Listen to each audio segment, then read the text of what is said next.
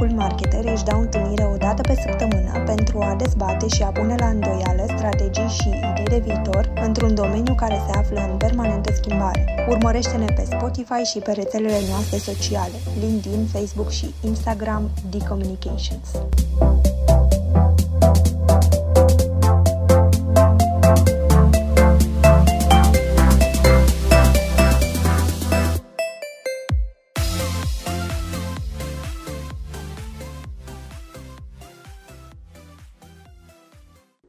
people și bine v-am regăsit pe D Podcast. Nu ne-am mai auzit de mult, sper că v-ați simțit bine alături de colegii mei și că informațiile pe care vi le-au oferit v-au fost utile în activitatea de zi cu zi. În cazul în care vă întrebați de ce nu vorbesc doar eu, aș vrea să vă povestesc acum pe scurt despre faptul că acesta este un branded podcast, nu este un podcast de autor. L-am gândit de la început ca un podcast de agenție în care fiecare dintre noi să spună câte ceva într-un discurs care să facă sens într-un final. Podcasturile vor fi grupate în seriale care vor avea diferite teme. Am avut seria Content Marketing During COVID, unde am atins câteva subiecte importante pentru perioada respectivă. Acum am revenit la seria pe care am avut-o planificată înainte să înceapă pandemia, și anume Content Basics. Ne gândeam să începem cu această serie în care să vorbim despre principalele canale de comunicare utilizate la noi, care este specificul lor, de ce și ce să postezi pe ele în funcție de domeniul în care activezi. Pare ceva simplu, dar seria asta s-a născut în urma multor întrebări pe care le-am primit de la clienți și potențiali clienți, de unde ne-am dat seama că oricât de simplu ni s-ar părea nouă ca oameni de marketing, în piață încă există nelămuriri. Plus că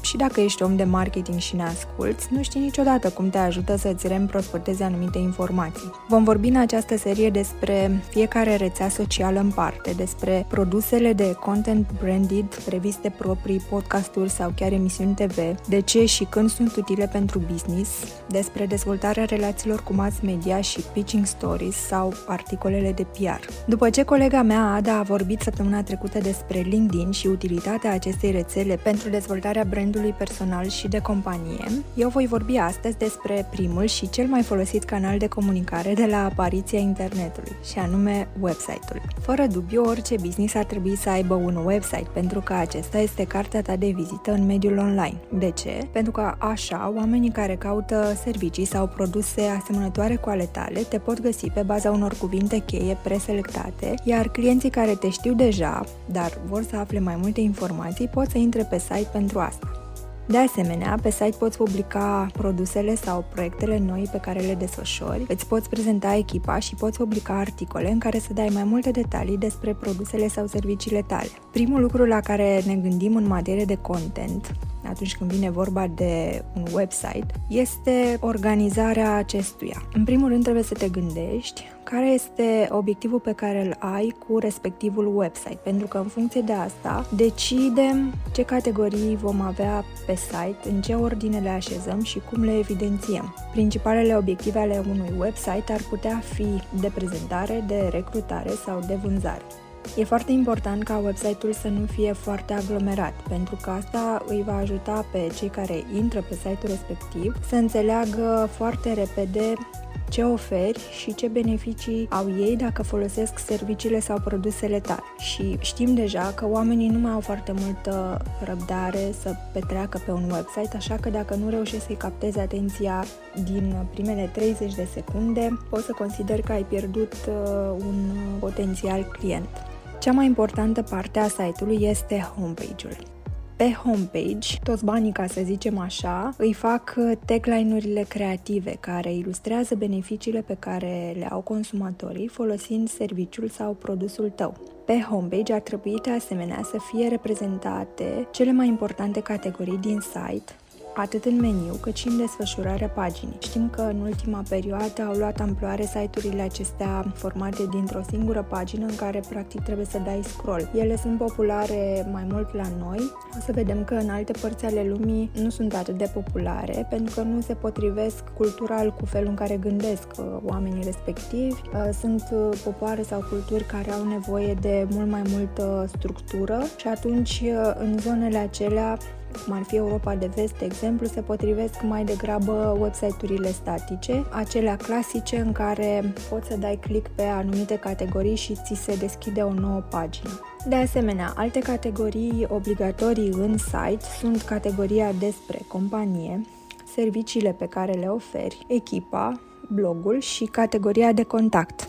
Ca orientare generală a contentului, noi recomandăm discursul la persoana a doua singular pentru a-i da un touch cât mai personal, pentru a-i da cititorului impresia că îi te adresezi personal. Asta creează o relație mult mai apropiată. Focusul pe nevoile consumatorului în fiecare dintre categorii este de asemenea important. Practic, discursul ar trebui să fie despre ce nevoi îi rezolvi consumatorului, nu despre cât de minunate sunt produsele sau serviciile tale. Intrând pe site, acesta trebuie să înțeleagă cum îl poți ajuta, cum îl poate ajuta echipa ta și așa mai departe.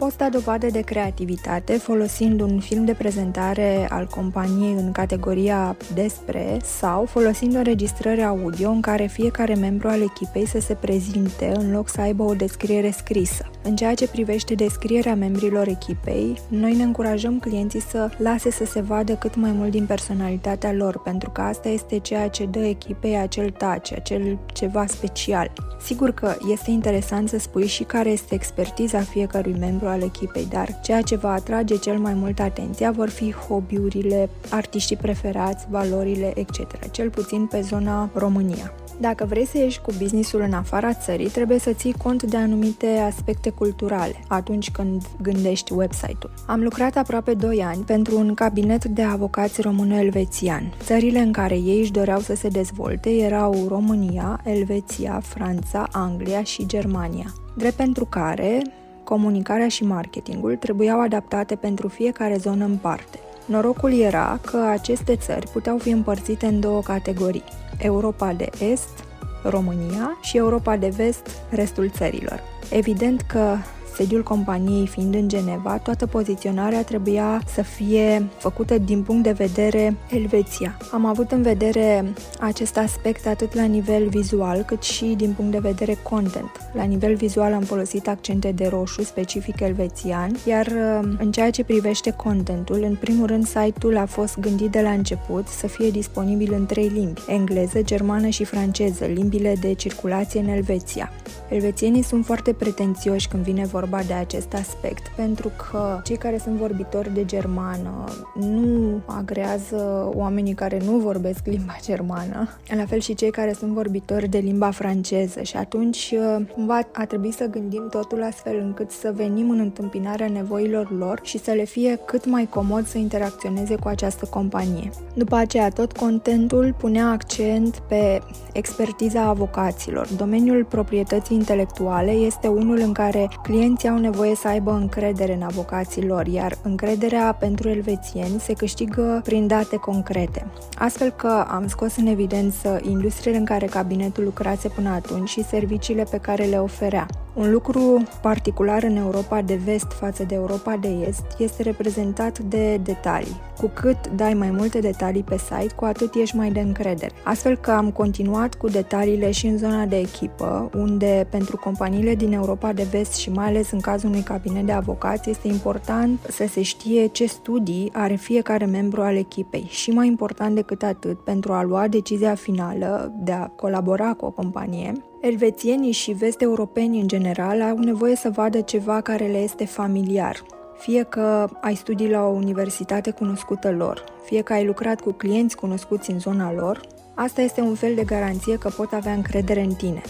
De asemenea, orice premiu sau recunoaștere pe care ai primit-o, tu sau compania, e bine să fie pe site. După cum v-ați dat seama, în zona de vest, Site-ul este primul element cu care poți câștiga încrederea clienților. Și în România lucrurile stau la fel, deși cultural vorbind, noi nu suntem chiar atât de exigenți și avem puțin mai multă lejeritate în a acorda cuiva încredere. Bun, acum să vorbim puțin despre blogul de pe site. Este foarte bine să existe, deoarece contentul publicat aici ajută la indexarea mai bună a site-ului. Odată creat, este recomandat să fie populat cu cel mult un articol pe săptămână și cel puțin un articol pe lună.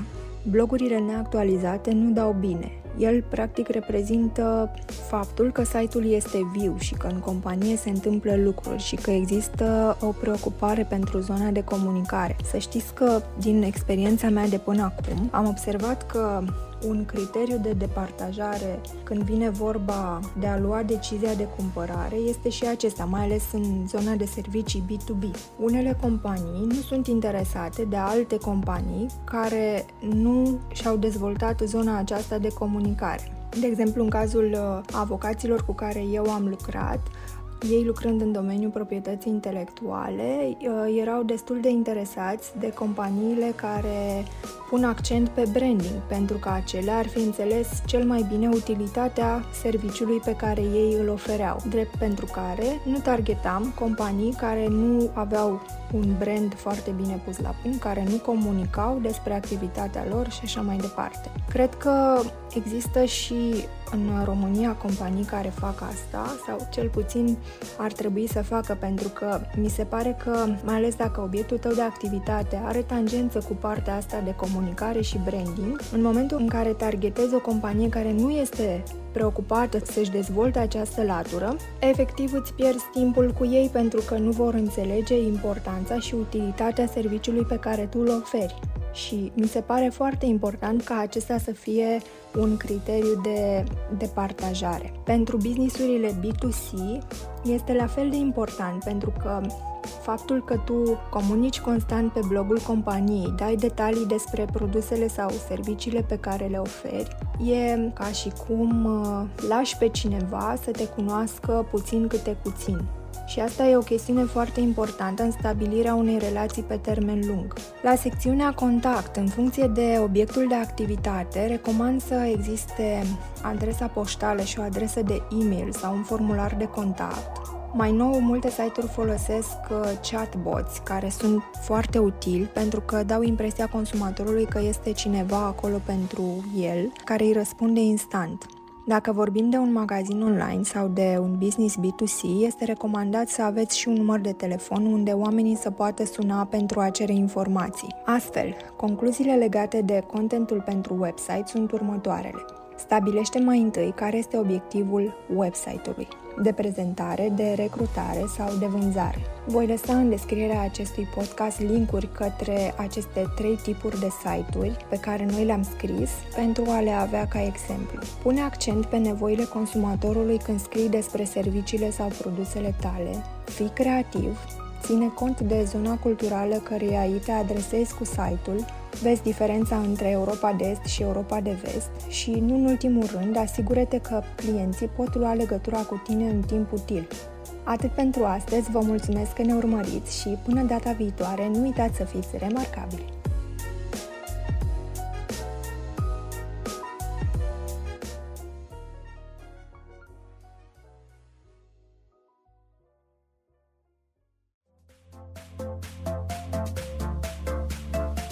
Rămâi conectat la sursa ta de idei creative. Urmărește-ne pe rețelele noastre sociale, LinkedIn, Facebook și Instagram B-Communications. Împărtășim zilnic best practices, idei wow și studii de caz care pot fi chiar sursa următoarei tale campanii de content marketing.